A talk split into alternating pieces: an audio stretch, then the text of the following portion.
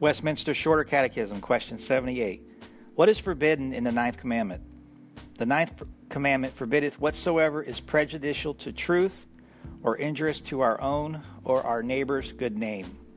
Scripture references are Proverbs 19:5, a false witness shall not be unpunished, and he that speaketh lies shall not escape. Proverbs 6:16 through 19. These six things doth the Lord hate.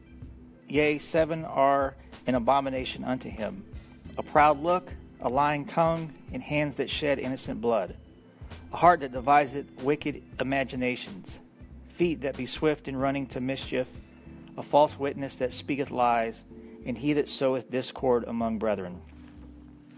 1 Samuel 17, 28. Eliab his eldest brother heard when he spake unto the men, and Eliab's anger was kindled against David, and he said, Why camest thou down hither? And with whom hast thou left those few sheep in the wilderness? I know thy pride and the naughtiness of thy heart, for thou art come down that thou might, mightest see the battle. Leviticus 19:16 Thou shalt not go up and down as a talebearer among thy people, neither shalt thou stand against the blood of thy neighbor. I am the Lord. Luke 3:14 And the soldiers likewise demanded of him, saying, And what shall we do? And he said unto them, Do violence to no man, neither accuse any falsely, and be content with your wages.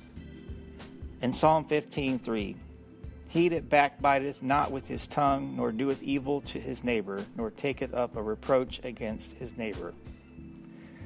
This concludes the reading of Westminster's Shorter Catechism, question 78, brought to you by the